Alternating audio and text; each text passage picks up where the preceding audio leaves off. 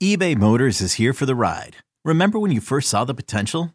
And then through some elbow grease, fresh installs, and a whole lot of love, you transformed 100,000 miles and a body full of rust into a drive that's all your own. Look to your left, look to your right. It's official. No one's got a ride like this. There's nothing else that sounds like, feels like, or looks like the set of wheels in your garage. With over 122 million parts, you can make sure your number one ride or die stays running smoothly. So there's no limit to how far you can take it. Brake kits, turbochargers, engines, exhaust kits, roof racks, LED headlights, bumpers, whatever your baby needs, eBay Motors has it. And with eBay Guaranteed Fit, it's guaranteed to fit your ride the first time, every time, or your money back. Plus, at these prices, well, you're burning rubber, not cash. Keep your ride or die alive at ebaymotors.com. Eligible items only. Exclusions apply. And welcome, folks, to another edition of the Michigan Recruiting Insider. The TMI crew is back for what is this, guys? Is this episode six now that we're on? Episode six. six. Wow. Six weeks in. Uh, we've gotten a ton of requests. People want us to do FaceTime because they want to see, you know, or Zoom, that people want to see it- Brice now because Brice he he has this this new part of the podcast where he gives love tips. And Brice, you might be right on on time because I mean you got the you got the tank top going on right now, right? You know, got the gun showing. Then you tell me you could bench press 225 like 10 times. Is that right, right? you know, I might gotta, you know, suns out, guns out right now, but yeah, I got a, a shot at it. So I haven't been to Planet Fitness in a while, you know. Coronavirus kind of shut me down from that. So, you know, so so wait, so that means time. 225 what like 8 times instead of 10? probably no, probably five. I'll Probably be five. Probably five. Probably five. 225 5. So what do you think, Steve? 225 5 times for Brice Marich? I don't think Brice could put up 225 once, to be honest with you. That's just, I'm just going to go out on a limb here and say, uh, Yeah, this this he did say, he did say the AC's out in his place. I wonder if he just, if he blew it out with all of his, uh, the charisma machismo that blew his AC out of there. That's what, that's what I was kind of wondering. I wasn't going to say anything at first, but uh, Hey, Brice, I mean, you can moonlight love tips hitch, Brice hitch Marich. That that could work for you, man. But uh, at any rate, you guys know what this podcast is really about. The Michigan Recruiting Insider. We do all things Michigan football and basketball recruiting. If you like this podcast, be sure to subscribe. Be sure to rate and review this podcast. Help us go, help us grow. You do that when you rate, review, and subscribe. So make that happen, and we'll keep going. We'll keep growing. Guys, the Michigan recruiting class growing and, and growing in a predictable way here this weekend. Uh, Michigan picked up a a long awaited commitment, one that has been silent for some time, a four star defensive lineman out of Arizona. This was the first recruit that Sean Nua began recruiting in his time uh, once he accepted the job here at the University of Michigan. Brice got Quintin Somerville on campus for the spring game in 2019. And talking to the young man, he knew from that point that Michigan was most likely going to be the place that he wound up going to school. It's a guy that Shaun Nua personally recruited from day one. They really liked his skill set. He's versatile. And if you watch his um, high school highlights, he's playing a little inside, playing a little outside. Uh, he rushes the passers, got a great motor. He's big, strong. He's tall enough. Um, I know that's a big question for everyone. Is he tall enough? But he's tall enough for Michigan, so that's good enough for me. Um, and he's a guy that honestly I put on our board when he committed. I think that was a more impressive recruiting victory for Shaun Nua um, than Braden McGregor because I look at that one as Braden always loved Michigan. He's a local kid, and he's a kid that I felt for the longest time he wanted to go to Michigan. I know other schools crept in and made that more interesting, but I always felt Michigan felt was really good there. But with Quinn, he wasn't even Michigan wasn't even on his radar. And so for Michigan to not only become on the radar, but then slowly but surely move its way up the leaderboard and then finally get him, I think that's impressive. And I'm not trying to give love tips again, but I know a long term or a long distance relationship is a lot harder than a oh, short term, you know. So I'm just saying that's a, you know, for him, Shaun Nua to move and still keep that relationship. That's solid, you know. So Yeah, he it, a couple of things go into it. I mean, he recruited the kid from the time, you know, he was a freshman in high school. Uh, Quintin's brother worked with with Shaun at Arizona State. He was a GA there uh, when Shaun was an assistant, so they're they're really close and and tight. And when your older brother is is really vouching for a guy with you, uh, that that carries weight, a, a, lot of weight. And so, and the family. I mean, one of the stories that Quintin tells quite a bit is the first meeting he had in in Shaun Nua's office back at Arizona State. Dad drops him off because he can't drive at the time, and he goes up for the meeting. And as soon as he sits down, Shaun is like, "What are you?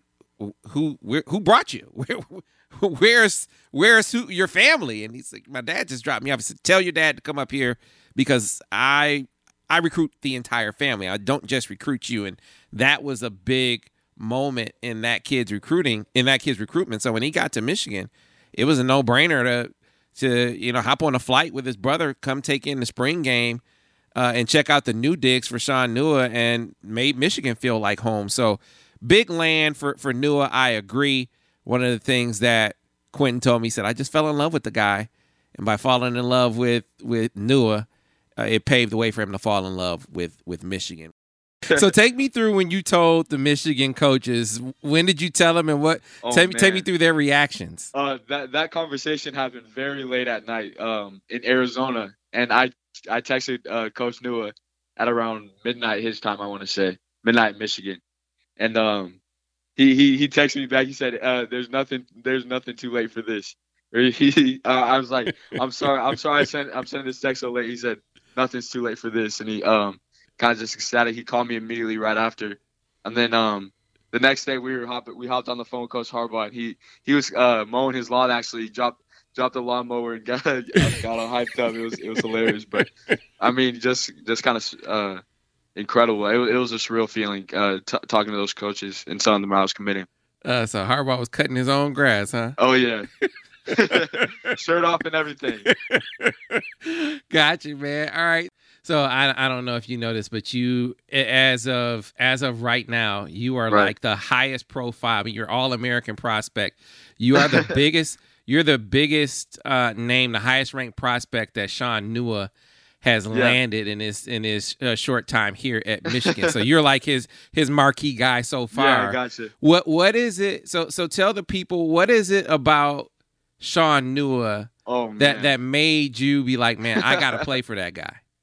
Uh, well, I gotta I gotta tell him about ASU back when he was at uh, ASU when I first met him. I mean, um, what was I? I was a freshman in high school when our relationship really started to grow. So, um, I got to know him when I was um before I I went through this whole process. Um, really before I actually got started getting recruited.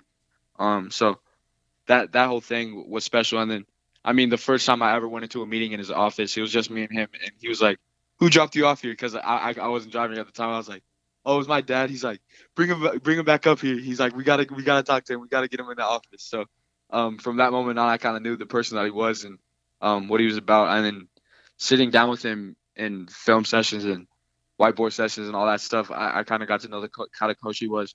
And then obviously, um, I've had the chance to work out with him um, on a couple of occasions at some of the ASU camps. So that was that was another blessing. I mean, kind of just getting one-on-one sessions with him. Um, kind of getting to know what he was about and i mean i just kind of fell in love with the guy he he's special for me and my brother so um i don't know he's he's a family man and, and he accepted us with open arms Which takes us to Steve talking about uh, position. You know how he fits in. There's a lot of talk about measurables. I asked uh, Quintin where where is he checking in. He said now he's checking in about 6'2", and about two hundred thirty pounds.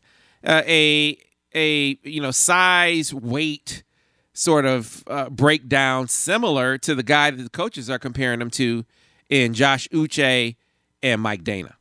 So I watched. I actually gave Quintin's film a good watch this afternoon, and one thing I was looking for is one of our longtime posters mentioned uh, his ability with his hands at the point of attack. Uh, really, really effective. He's he's advanced. I feel like in, in that part of his game.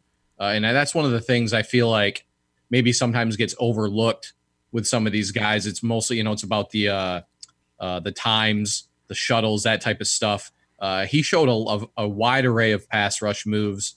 Uh, yeah, like Brice said, was effective inside and outside. Now we don't expect him to play much inside at Michigan, uh, but also still showcase that that burst and the speed, and also a couple plays on his film.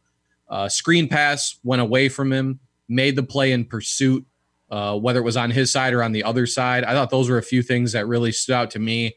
And uh, from more of a macro standpoint, where this one's fascinating to me, our first 2021 ranking we released, which I mean, geez, at this point it was probably two years ago.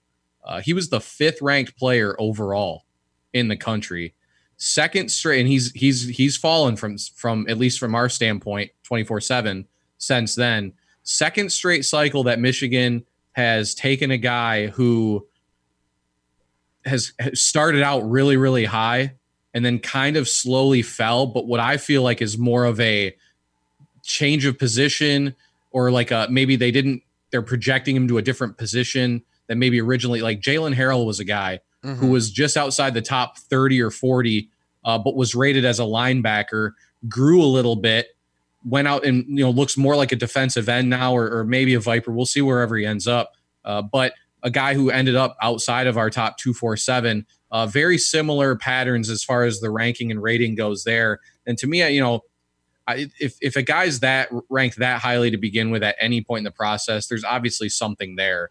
I know our guys are really big on the measurables and and right. you know from a strict standpoint, right? So you know with Michigan, I don't think they're not saying that obviously the measurables are important. I mean, you're not gonna uh, you know there's certain there are certain parameters, but you know I think there's there's skill sets there fits in Don Brown's defense and, and things that these guys can do at a high level that make them maybe more valuable than they appear based on the trajectory of their ranking. I guess best way to put it. Yeah, I, I think that the the comparisons that they make that they made are are really spot on for what his what he looks like on film and how he'll be able to utilize be utilized. I think that he's a guy that can that can play some standing up. Uh, you know, I think that once he gets into a college strength and conditioning program, uh, you know, you're going to see some of the, you know, some of the baby fat get chiseled off. Uh, because that, that's one of the things that I look like. How physically developed is a guy when they when he tests? I mean, it, I think that he's a guy that if he could have gone to camps or combines this season, it would have been interesting to see what the measurables, what the times were, because I, I think that's exclusively the reason for his fall in the rankings. I think it has everything to do with with the testing numbers and the the stats at the at the camps and combines. Not the game film, Steve. I mean, you're spot on. His film. I mean, the guy had 29 tackles for loss last year. Yep. Uh, you know, he he is just a playmaker for one of the top programs uh, in the West. You know, Saguaro, uh, they they just have big time athletes all every single year. So it's not like this is a, a kid coming from a chop liver program racking up stats against Little Sisters of the Poor. They he's at one of the big time programs uh, in the Southwest. So I, I read a lot into what his film says. And I think that if he were to have gotten back in a combine setting and showed that, hey, he's he said he's running probably in the four eights. He thinks he's probably going to get a little bit faster than that. If he can do that, had he done that, I think his ranking probably would probably would have still been up there. But neither here nor there. Michigan, you know, ecstatic about landing him. They said he said Harbaugh was was cutting his grass shirt off and you know dropped the lawnmower and started jumping up and down because he got Quinn Somerville. So they're they're fired up about getting him. Question now is, guys, what's next uh, defensive line wise? You know, Brice, I think is very clear. Number one, two, three on the board. Rayshaun Benny out of Oak Park. That is the guy, one of the top guys left on the board, regardless of position. Local in-state guy and a guy that I think that's been overlooked throughout this process. He's got about 30 offers, and it's from everywhere in the country. He's 6'5, he's 275, and teams like him on both sides of the ball. And you don't see guys that big that are wanted on both sides of the ball. It's usually okay, we like this guy at this spot, that's where we recruit he's so good. They like people like Ohio State like him on both sides of the ball. So he's a talented guy. Michigan's been working on him. He went up for a visit in January, and that's when Michigan hit him with the, well, what do you prefer to play? And he said, well, defense. And their eyes lit up. They're like, defense? That's, we would love that. And all of a sudden, you know, so they've been working on that bond um, with Shaun Nua and him. He's been talking with uh, Coach Nua, Harbaugh, all the coaches throughout the uh, pandemic. And he's a guy that can do a lot. And if they can land him, that'd be a huge win for a lot of reasons. One, he comes at a position of need. Two, he's an in-state kid. And three, he's at a huge program in state with Oak Park that produces a lot of talent. So that's a guy they really want in this class.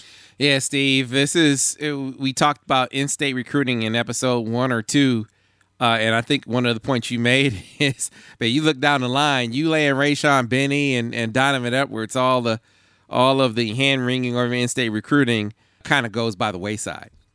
Yeah, it's funny how that works. Uh, you know, because they, you know, all in all, like we, I think we we illustrated pretty well in that episode. Uh, they've missed on some guys, right? But overall, since Harbaugh's been there, uh, they've mostly gotten not every top ranked guy, but most of the top ranked guys that they have pursued heavily, right? And uh, you know, we'll see how this finishes out in state this cycle. But yeah, you talk about Edwards and Benny, kind of get the feel that they could be trending upwards in both of those races right now, right? I mean, it just it's kind of starting to get that feel.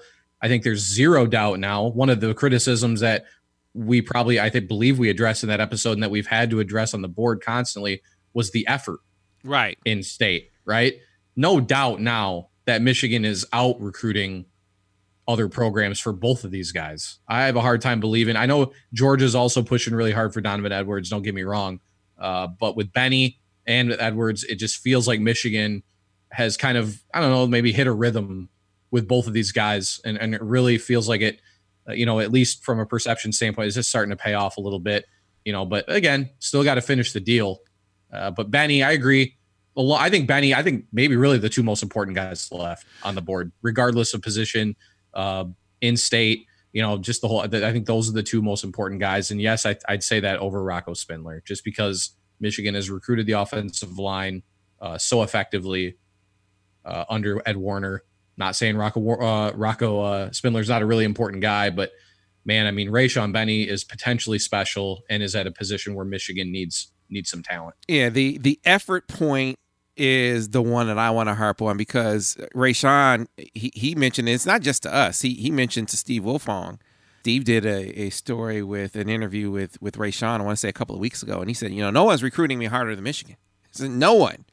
Uh, and he is a this is a guy with 40 plus, you know, 40 offers, 30, 40 offers. So he is one of the top recruits in the country, and Michigan is sparing no expense effort wise uh, you know, Shaun Nua all over him. You know, it's and it's not just not just Nua Sherrone all over him as the as the in-state guy. You get uh, Jim Harbaugh jumping in with the with the FaceTimes as well. They are all over this kid, and he's feeling that. And I think that when you when you look at some of the other schools, I remember when I talked to Rayshaun back in the spring, and he was talking about the top schools on his list. I mean, you think about a school like Iowa and Iowa is kind of fallen by the wayside, right? You you mentioned a school like Kentucky. Interesting thing about Kentucky, I talked to his line coach, who is one of my my longtime friends. When you talk about a school that in in Oak Park, a school that normally you only talk about the the head coach and and and you stop there. The offensive line coach for for Greg Carter for since what 20 years.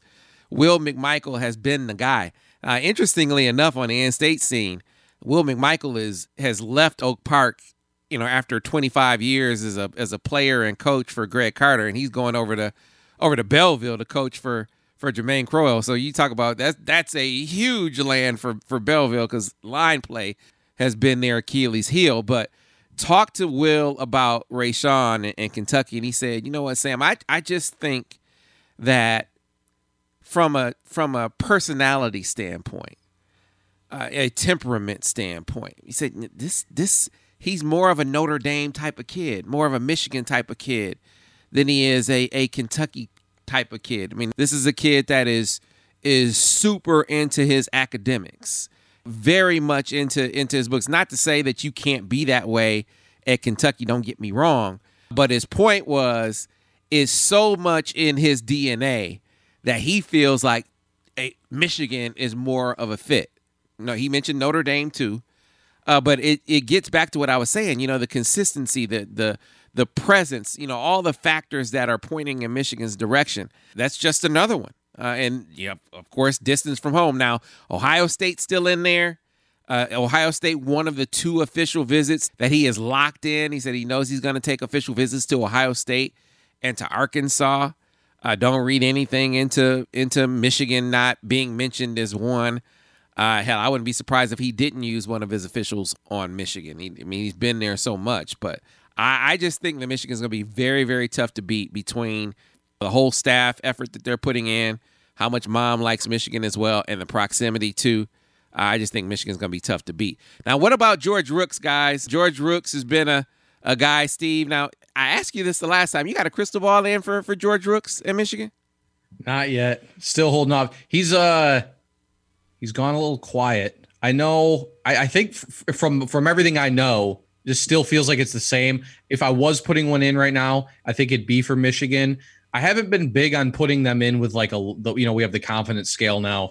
I'm still kind of in the boat where I'm not really big on putting one in and then just putting it in for like a two or a three. You Yeah, know, I'm just you. I'm I'm really just gonna kind of stick to putting it in when I really feel like that's where a guy's gonna go. Uh, biggest thing still is Syracuse is still out there. Not a school you normally think Michigan's recruiting against, uh, but he is a legacy. Uh, I don't believe Notre Dame is much of a factor there anymore. Um, even with that, though, even with the legacy factor with Syracuse and stuff, I still kind of get the sense that uh, if Michigan continues to push, I kind of think that's where he's going to end up, but just not quite yet uh, ready to go with the crystal ball at this point. Gotcha.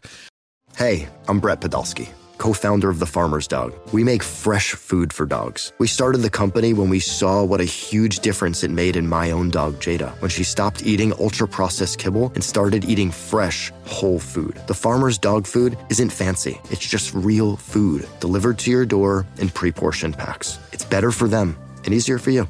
Get 50% off your first box at thefarmersdog.com slash podcast. That's thefarmersdog.com slash podcast.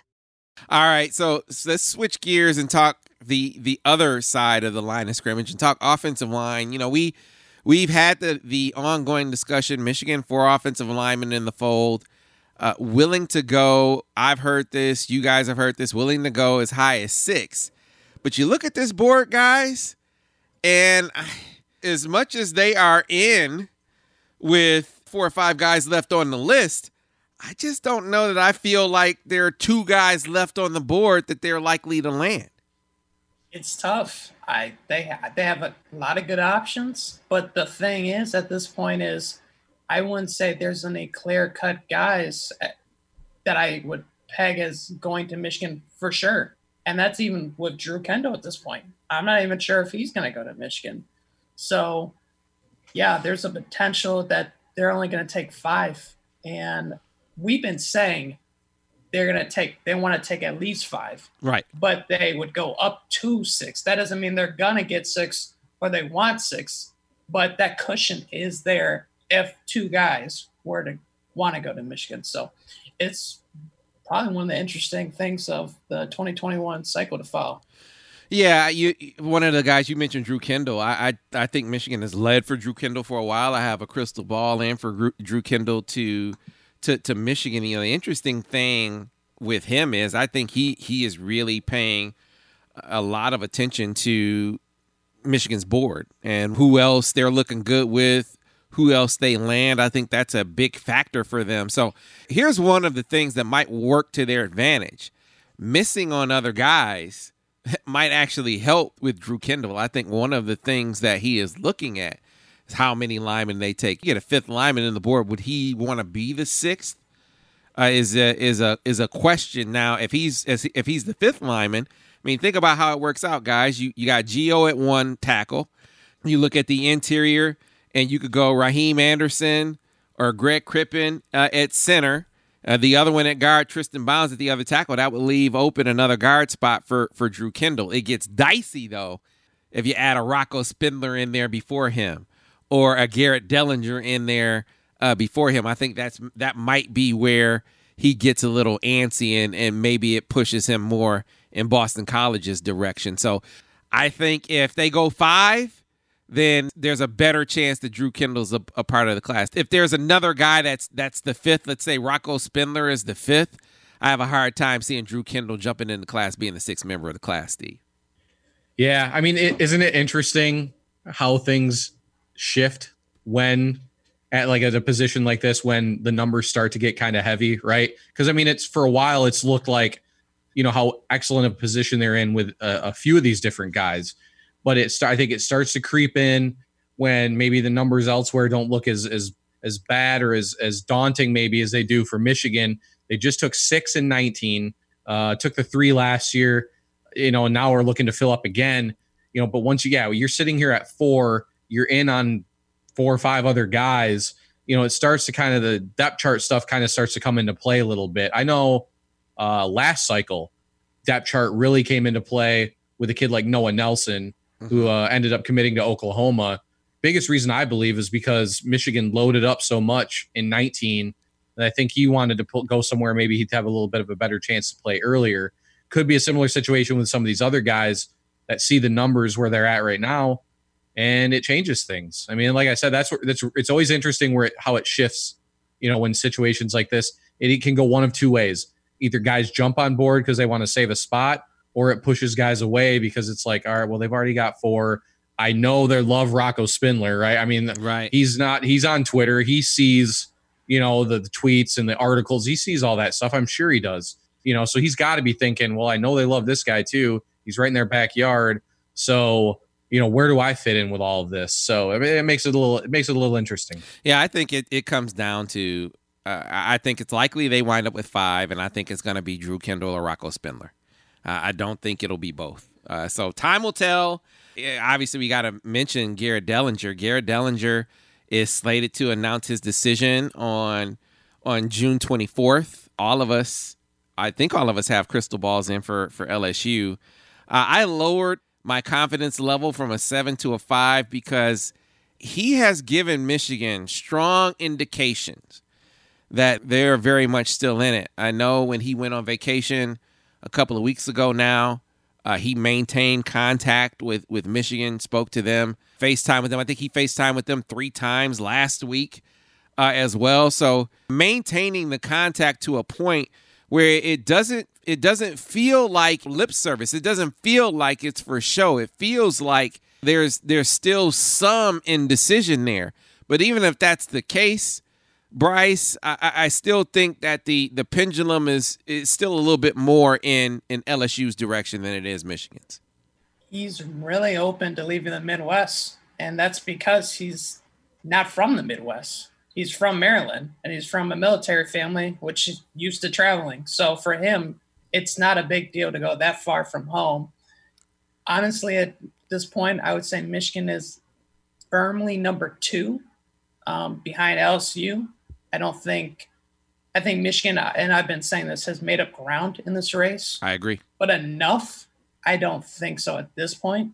But I have also heard that Michigan might not give up the chase after, let's say, he decides if he wanted to commit to LSU. So that's interesting too. Um, but he's a guy that they really like. Like you said, they re- they just talked to him three times this week. So you're not going to talk to someone three times if you don't think you got a shot. So they're going to keep going with him and see what happens. Yeah, and Steve, I mean, you you made the interesting observation about the the numbers. You you have the luxury because you've loaded up on the offensive line the last few cycles, you have the luxury of not really having to. I mean, quiet is kept. They don't have to, you know, get a fifth lineman. If they wound up with four linemen, this is they still have met the needs for the offensive line in this cycle. So it's not like they have to expand the board and and go scrounge and try to try to find some guys to to fill it out. They would be just fine uh, and so it it allows them the luxury of let's say Garrett Dellinger commits to LSU, and Thomas Cole just committed to UCLA. They can continue to recruit those guys just on the chance that hey, down the line they decide they want to do something different. Maybe Thomas Cole decides I want to at least take a visit to Michigan. Uh, you know, I'm not that locked into UCLA. Uh, maybe Garrett Dellinger, you know, over the course of the year, maybe he decides, ah, you know, I'm, I feel like maybe I want to stay or stick around Michigan. They can afford to stay the course with those guys, even if they are committed or they wind up committing to other schools. So, be interesting, interesting to see how that one goes.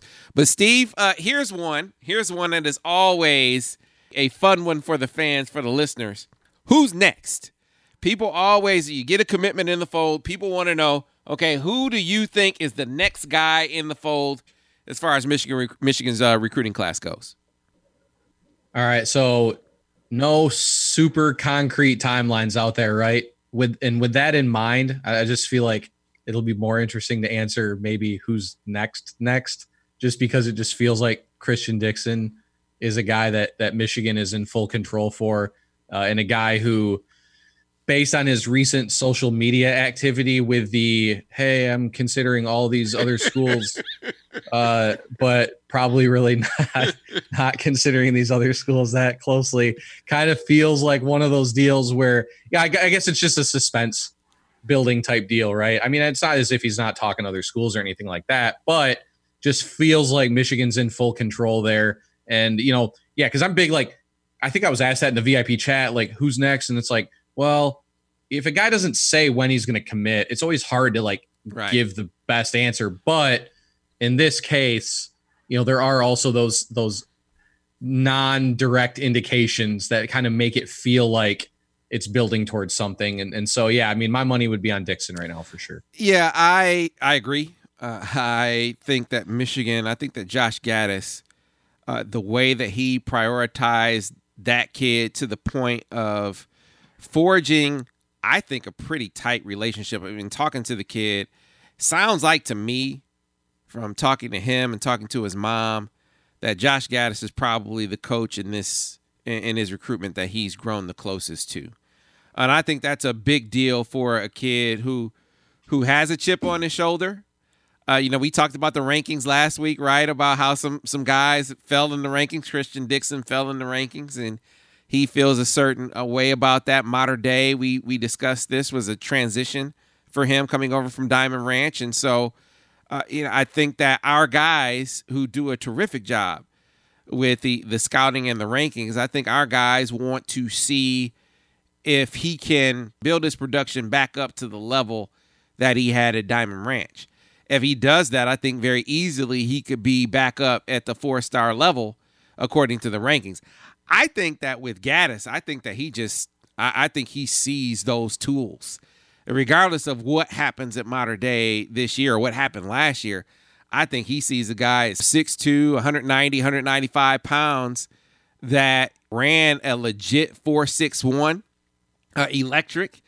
Uh, so you know that he he's big, he's athletic, you know, good speed for his size. And I think the the part that really maybe puts him over the top, think about Michigan's receiver room.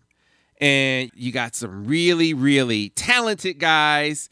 Uh, you got some really, really good salt of the earth type guys. But when it comes to that edge, that that demeanor, that the kind of things that you see Christian Dixon tweeting on on Twitter, right? That that edge, that dog type mentality. I think that's another lure for Michigan. I think that's another lure for for Gattis, and I think there's an appreciation for it. That's one of the things that Mom said. You know, I she told me that I'm looking and we're looking for a school that appreciates who he is. He's the type of guy who will catch a touchdown pass and tell the DB all about, you know, what he did to him to catch that touchdown pass. Not every coach likes that. It- It's Josh Gattis strikes me as the kind of guy that appreciates that in doses at least, and I think that's another appealing attribute. It's one of the reasons why Brice. I think Christian Dixon is next. He's, I would say, probably the easy choice. Um, if I had to make a wild card pick just for, you know, fun, I might say Kendall because I know he's going to commit sometime in June and July, and we're talking about timelines, and I actually know his timeline, so he would probably be a good guess. But you know, there are things that kind of make me weary about that pick, and I have lowered my confidence to a four on that just because I'm not 100% sure what he's thinking. I know in one of our articles I wrote, he talked about the size of some of the schools and going from the big house to then going to playing a school like Stanford or Duke or Boston College and having 110,000 compared to maybe 50,000 or 40,000. So that's kind of worrisome. But yeah, with Dixon, he's a guy, he's another California guy. And Michigan's done really good in California. And one of the big reasons is Giles Jackson. And he's yes. been just a great, great advocate for Michigan. And he's helping a lot of recruitments, especially Xavier Worthy. Man, sounds like a segue. It sounds like a segue. Look at this guy. Look at this dude. I mean, just the five episodes, and he's already mastered the segue. Oh man, the air conditioning just broke again. that that is right. Uh, you know, Giles Jackson. Uh, here's the interesting thing about Giles Jackson and Xavier Worthy. They did. I mean, this it's not like this is a a relationship that goes back. Like you know, these were bo- they were boys before recruiting. They just got to know one another. They just started connecting here during the recruiting process and very quickly have struck up a connection. And one that is, I, I think, functional for Michigan. I think that that one of the reasons why Xavier Worthy is feeling Michigan is Giles Jackson. I think Josh Gattis is the biggest reason, but but putting Giles on him, I think was a stroke of genius because you know as we have watched this unfold, now, interestingly enough, Xavier Worthy was slated to announce his decision here uh, before the end of the month, right? He's changed his mind. He's decided to delay that decision. That is a fortuitous bounce for Michigan. It is my belief that while Michigan has maintained its persistence in, in recruiting him, you know, I just get the feeling that this is this has something to do with something going on over with Oregon. I don't think it's the number of receivers that they're taking because we we knew Franklin uh, was was gonna Troy Franklin was gonna be in the fold. Uh, I'm hearing Dont'e Thornton uh, is is a lean to them as well. Uh, you know they're a squad that were they were talking going four receivers deep. At least that's what what the word was. So that wouldn't be news. I think something else has happened. I don't know what but it has put him back out in the open to the point, guys, where I think Michigan is very much in play. I no longer think that, you know, I, I had like a confidence level of eight or nine with with uh, with Oregon on him. I'm coming way off of that. Uh, you know, I haven't yet decided whether I'm going to take the crystal ball off of Oregon, but I'm taking it way down from in, in confidence level. Michigan is in great shape with this young man. They prioritized him. They got Giles Jackson on him. Uh, he's talking to him on a almost a daily basis. It seems like Michigan in very good shape with uh, with Xavier Worthy, Steve. And he just got bumped into the top 100 as his ascent continues. I've been calling this one for a while. I don't think he's done. I think when he gets um, on a more national stage at the high school level, I think he's going to continue to excel. And the, here's the other thing going back to Giles Jackson. Here's you guys got to agree here.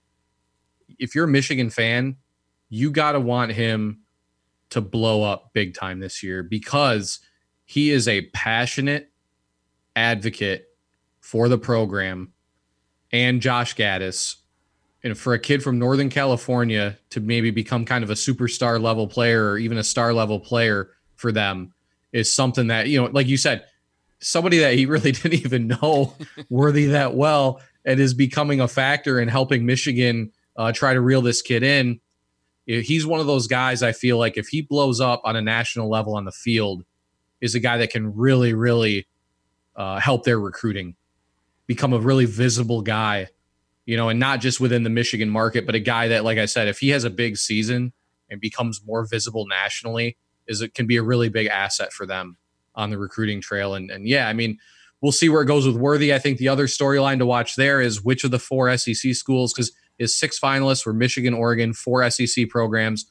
Interested to see if any of those four maybe really start to kind of peak out uh, from each other. You know, Alabama's already got, I think, three top 100s committed. They're in on a couple more. Uh, Auburn's the one I'm interested in because you haven't really heard much about Auburn and Xavier Worthy. Uh, LSU still around, but I believe they're trending for um, their yearly in-state top 100 receiver that happens every single cycle. And then you know I don't I can't even remember who the other school is that is that he's still considering, but um, interested to see if any of those SEC programs if if we maybe start to hear more about one of those. You know, but yeah, first you know initial knee jerk reaction is uh, him backing off this commitment date seems would be beneficial to Michigan more than any of these other programs. Yeah, huge, and it, it takes me to a message board post about Xavier Worthy a couple of days ago, and, and someone said, "Ah, you know, I still recruit this guy. He's gonna he's gonna go to Oregon, and you know, when the, when a kid like that." On the other side of the country commits to a school close to home, he never backs out. Why even waste your time? And this is a textbook example of why you stay the you stay the course with this kid anyway. Even if he had committed to Oregon, he hasn't visited any of the schools on his list. I mean, he hasn't visited. He's never been to Oregon. So it, it stands to reason that this is a young man that uh, once he commits, he's probably going to want to explore his options just to see. Uh, but this, I mean, before you even get there, before he even gets to the the point of announcing to Oregon, announcing for Oregon, he backs off of his commitment date. This is why you stay the course in recruiting. I mean, I know in talking to him, I mean, he he is looking hard at at offenses. You you are kind of switching things up. You got Moorhead out there. Think about think about the offense that that they had at Mississippi State. They're a spread to run team. When I when I talked to to uh, Xavier Worthy about what he's looking for in a school, he's like, man, he's a spread to pass. He's looking for a a, a an emphasis in the passing attack. That's that's not what Mario Cristobal coming from Alabama, Joe Moorhead coming from Mississippi State, spread to run. I mean, just from a system standpoint, it was it was always going to be one that there there was an opening there if Oregon was the school that he committed to. So again, guys, I think Michigan in very good shape. And think about if if they get Xavier Worthy. I mean, think about what the speed looks like, Steve. I mean, this was a this was an objective for for Michigan. And over the last couple of cycles, there's been electric speed added to to the offense. And if you throw a Xavier Worthy in there, the fastest of the bunch, now you're looking like one of the most explosive. At least you have some of the most, most explosive skill talent in the country. Be the cherry on top and an opportunity to uh, promote your uh, recent VIP piece on how much faster Michigan's been getting in the receiver room. Should probably go check that one out uh, at the Michigan Insider, right? So just went back, actually, just went back and checked real quick. Haven't seen one update from our Auburn, Georgia, or LSU sites on Xavier Worthy in over two months. Um, he was an afterthought in a recent update on our Alabama site. They seem to be more focused on a, actually a former Michigan target and Malcolm Johnson Jr. Uh, so, you know, unless we start hearing more about Georgia, LSU, or uh, Auburn, I mean, man, you know, you got to feel pretty good about where this one might be headed eventually. Absolutely. All right. So, Brice, uh, the, your request for you, man. Uh, some fellas, some fellas on the message board. They were like, I-, I, love this addition with with Brice being the Leon Phelps of of TMI. You know who Leon Phelps is? You, you ever seen the Ladies Man? You never seen the Ladies Man? Uh, I, I, know, I know what it is. I know, I, I, know, I know. I'm sorry, I don't know. Well, go check it out. Go check out the ladies' man, Brice. Uh, but anyway, you got any tips for the fellas on the way out? You know, relationships are hard. It's going to take a lot of sacrifices and, you know, got things, you know, if you got a beautiful Saturday out there and you want to hit, you know, a couple nine, 18, but your wife or your lady wants to go to Ikea, gotta bite the bullet, you know? I know you don't want to get those shelves and build them on your Saturday, Sunday, but a happy wife is a happy life. Holy you know? crap and everyone everyone needs love. I'm just trying to spread it. So, you know. I hope that helps everyone this week. Did you see he's reading off a piece of paper? yeah, and that's that. That is uh, just like last week, a, a perfect segue into Josh Henschke to see if he can top the love tips for Brice Marich. This episode is brought to you by Progressive Insurance. Whether you love true crime or comedy, celebrity interviews or news, you call the shots on what's in your podcast queue. And guess what? Now you can call them on your auto insurance too with the Name Your Price tool from Progressive. It works just the way it sounds. You tell Progressive how much you want to pay for car insurance, and they'll show you coverage options that fit your budget. Get your quote today at progressive.com to join the over 28 million drivers who trust Progressive. Progressive Casualty Insurance Company and Affiliates. Price and coverage match limited by state law. And so now Josh Henschke joins the fold. And so eh, the first thing you got to do is can you can you top what Brice Marich just offered his latest in love tips? He Oh, said, you know, if if your lady wants you to take a trip to IKEA versus you know your your plans to get out and go 9 or 18 on the golf course, you got to put that to the side and take that IKEA trip. Spread that spread that love around. I'm just I'm just throwing at you what Brice threw at us to see if you can top it. Well, kind of sounds like Brice is a little cheap with his money here if he's going to IKEA with his lady. I mean, good luck with that little like wafer thin cardboard stuff that they're gonna put together. Have fun with that. All credit to him. Love the guy.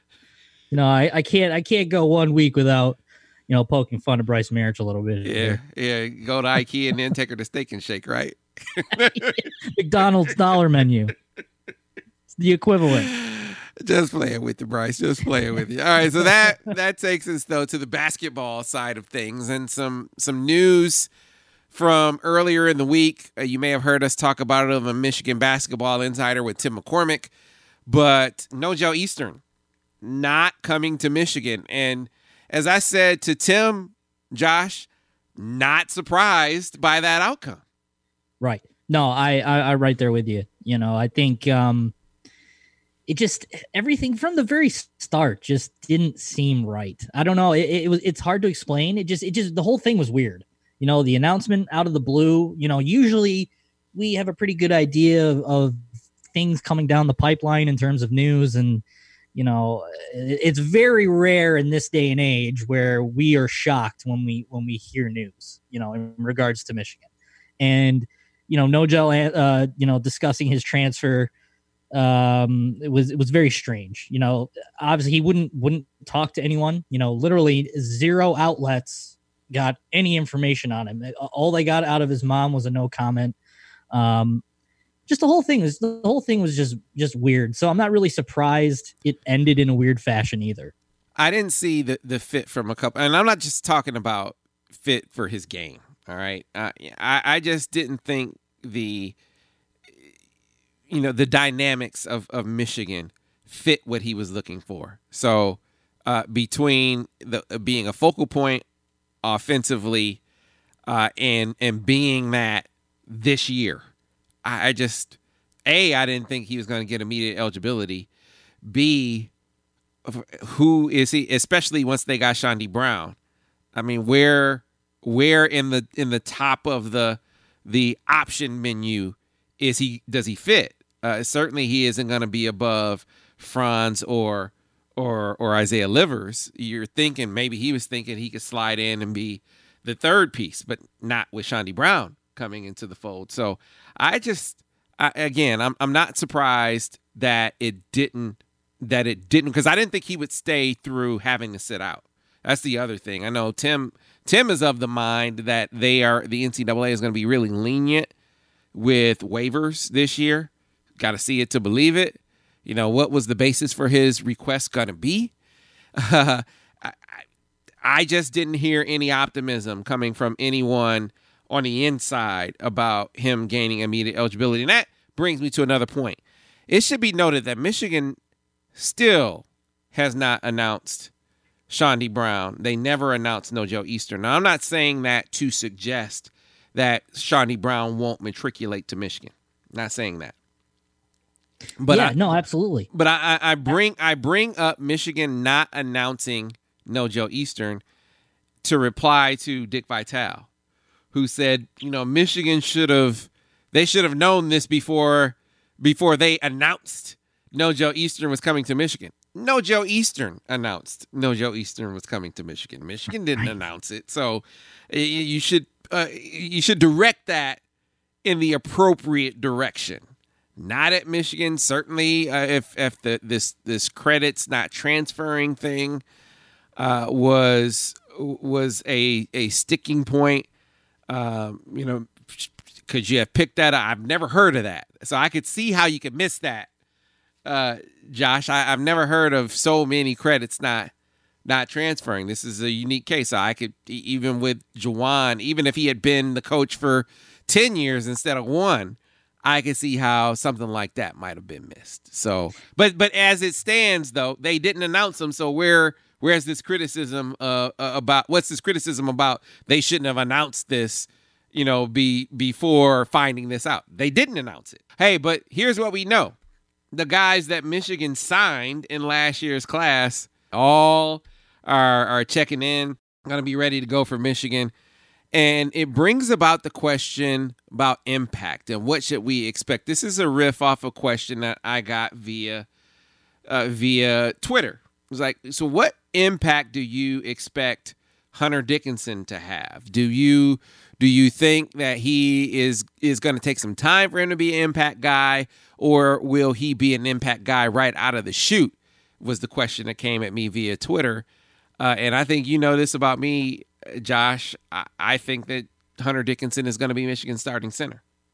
Yeah, I know you and you and Tim have talked about that extensively. Um, you know, I, I I do appreciate Tim's uh, you know perspective on things. Obviously, being a former player himself and NBA player, and you know his extensive resume, and, and you know he's extremely high on on Hunter as well. And um, you know, I, I I think what he says holds a lot of weight in terms of you know projecting where you know these players are going to stack up. And uh, i think you know history kind of you know it sorts hunter favorably i think. You know i think he's he's getting into a situation where there's definitely big man minutes available.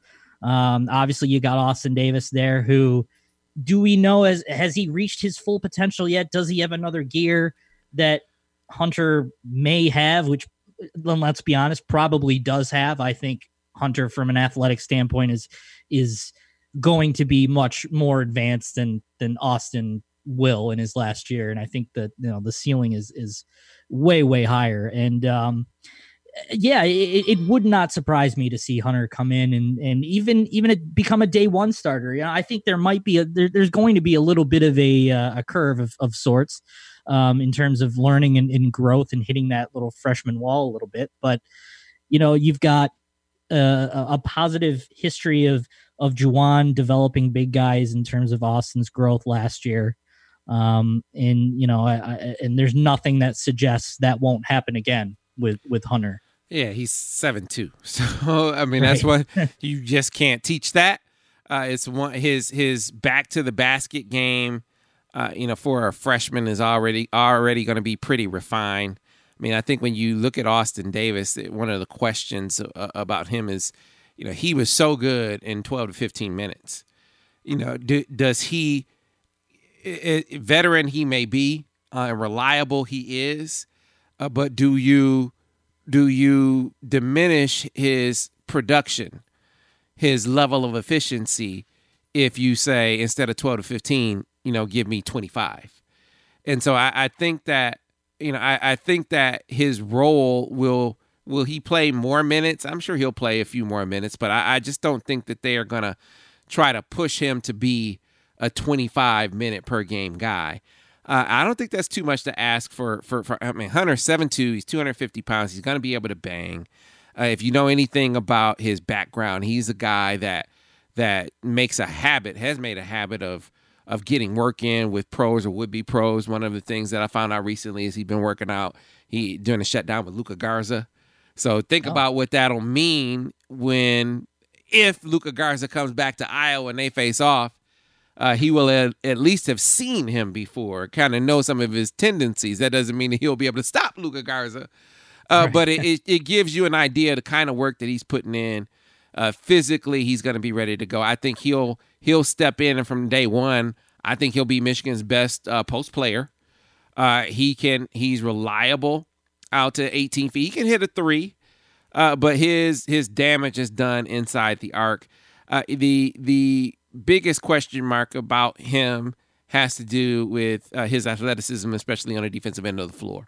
You know how how will he defend athleticism? How will he be as a pick and roll defender? He has gotten uh, more nimble uh, as he has gotten more into the weight room. I think he's a guy that's going to benefit tremendously from from Jon Sanderson. We've seen him really grow guys up and get them to be more explosive, quicker, faster, stronger. So it, it may there may be some times, say against the Luka Garza, where uh, you can see some some defensive issues emerge.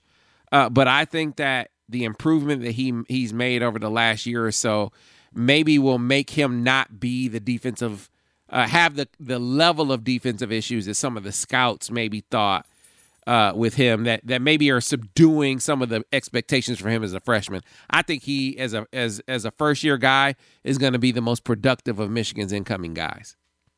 Yeah, I think that's a pretty safe bet because you're looking at, you know, depth chart wise. I think, you know, I think by default, you know, you could, you, I guess you could factor Brandon Johns in there as well, but you know, I think he's Brandon Johns is more of a four than really a five. But I mean, you've got Austin Davis, and then really, what else? What else do you have? Uh, obviously, with Jon Teske being gone, so you know, the the, the by default, he's going to have plenty of opportunities to prove himself out there, and and you know, show Juwan that he can earn the minutes that you know that he could potentially have. I think um, you know the opportunity the opportunities are there, and, and and just from a from a I guess path to the court type of deal, I think he's got the best best odds. You know, maybe you could you could technically make an argument for a Terrence Williams and and maybe even a Zeb Jackson, but Zeb Jackson has got a long way to go too in terms of his game. But you know, from a from I guess a day one perspective, a path to playing time, uh, you know, I, would have to agree. Hunter Dickinson definitely has the the I guess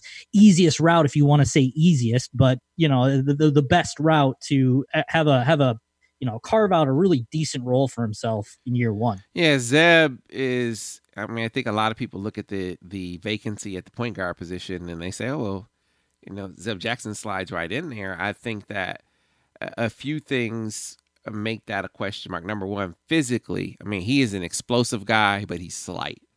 And so, mm-hmm. you know, eh, we talk about Hunter Dickinson being physically ready for the for the banging in college basketball, or certainly the Big Ten.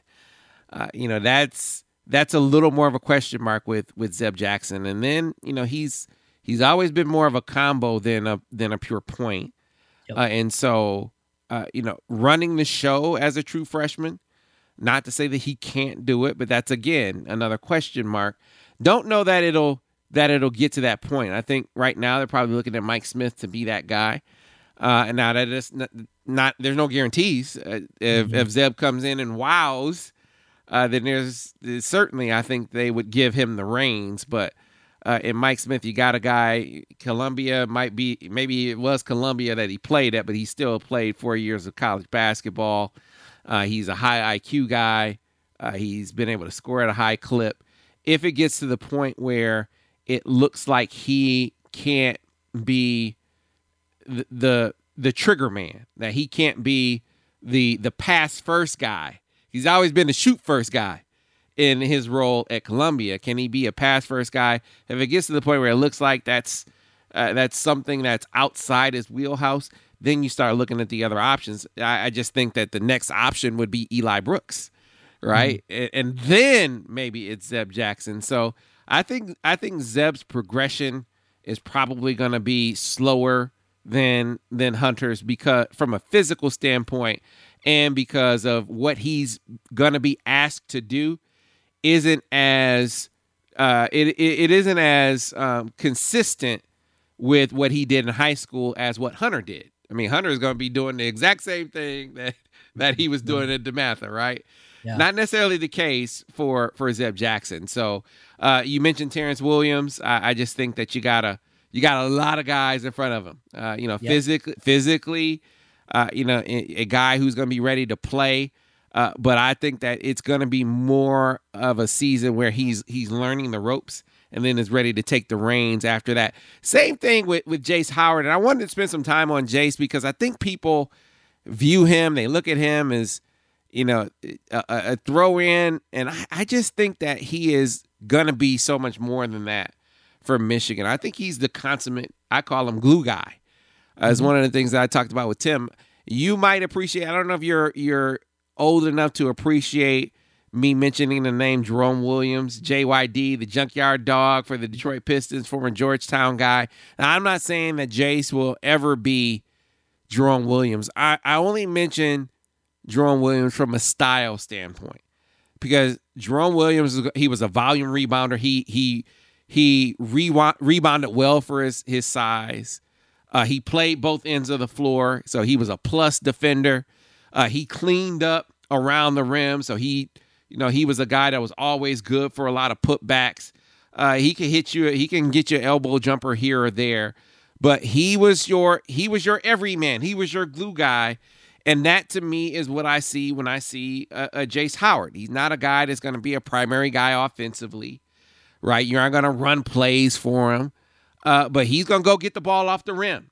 You know, he's gonna he's gonna sometimes he's gonna maybe get you eight, nine, ten rebounds. Uh, he's gonna be a guy that finishes on the break, and he is definitely gonna be a guy that is a reliable defender, kind of a poor man's JYD, if you will yeah, he's you know, people are gonna let's be honest, people are gonna look at him and say, okay, nepotism because that's Juwan's son, and they're gonna look at his you know his path to Michigan, right? He was uh, you know eh, committed originally, bumped down to a walk on status, and then you know when things fell through, he was bumped back up, and people are gonna look at that and go, okay, well, yeah, like you mentioned, they're gonna consider him a, a throw-in, but like you said, I mean, th- these are the type of guys that can help you win games if they can develop, you know, like like they think like the coaches think they can, you know, considering where Michigan is at in terms of depth and and where things stand on the depth chart, you can afford to take a guy like Jace and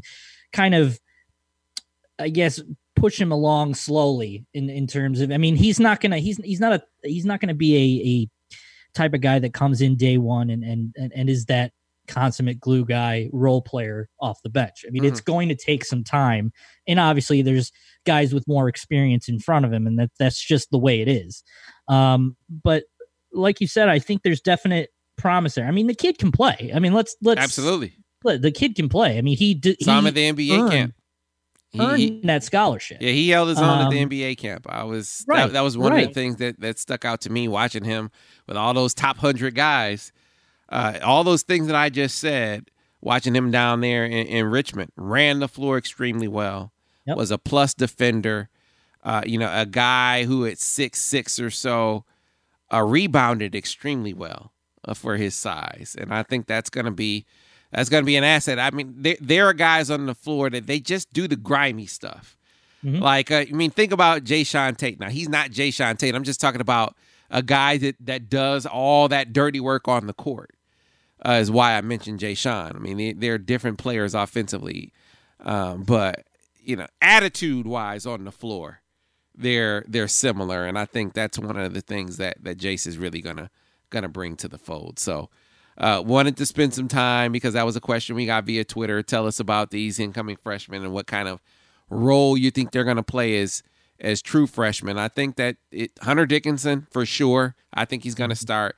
Then we'll see with with Zeb. We'll see how things work out with Zeb. I think he has a shot to be a rotation guy, but we have to see how things work out. Uh, how things work out with Mike Smith really is going to determine a lot. But if if Mike Smith can can run the show, if Chaundee Brown is uh, is immediately eligible, it, it kind of reduces the demands coming in the door on a guy mm-hmm. like Zeb. Yeah, abs- absolutely. You know, um, in in the whole Mike Smith thing is interesting too because you know I, I've I've seen before. You know, oh, is is Mike Smith going to be another Jaaron Simmons where you know he didn't quite exactly fit in the whole system until kind of late on in that NCAA tournament push and and you got to think you know Juwan Howard's system is is much more simplified compared to a John Beilein offense. So a guy like Mike Smith, a four-year guy, like like Jaaron was, you know, I think he'll have a much better time fitting in. So, you know, how exactly Mike Smith fits into that point guard position will kind of be really interesting in terms of where kind of the pieces fall because you're right. Like what what is Zeb exactly? I don't think we quite know yet. Is he a point guard? Is he a shooting guard or is he somewhere in between? Is he a combo guy? Um, you know, I, I think right now I I I wouldn't personally trust him to to, to run the offense and, and run the floor yet. I mean, uh, that's just you know that's because he's just so young and so slight. He's got a long way to go. Um, but yeah, I think a lot of it, a lot of it has got to do with you know e- either like and, and Eli Brooks too. Can he handle point guard duties? Which I believe he he could. I think Eli could be a, a pretty pretty good point guard too. So um yeah, there, there's a kind of a, a few dominoes that kind of have to fall into place here to see kind of it'd be interesting to see, uh, you know, how exactly things stack up and and how Zeb can can see the floor and, and, and exactly what really what capacity he'll see the floor too. Yeah, uh, exciting to see how it all plays out. Uh, exciting to see the future of this podcast, which continues to go, but you can help it grow even more if you make sure that you subscribe to this podcast, be sure to rate and review this podcast. That's how we keep it going. That's how we keep it growing. Uh, episode six now in the books. Can't wait for week seven. Josh Henschke, great job, my man. Uh, until next week, stay safe out there. We'll see you on the boards over at the Michigan Insider. Yes, sir. Thanks, Sam. Okay, picture this.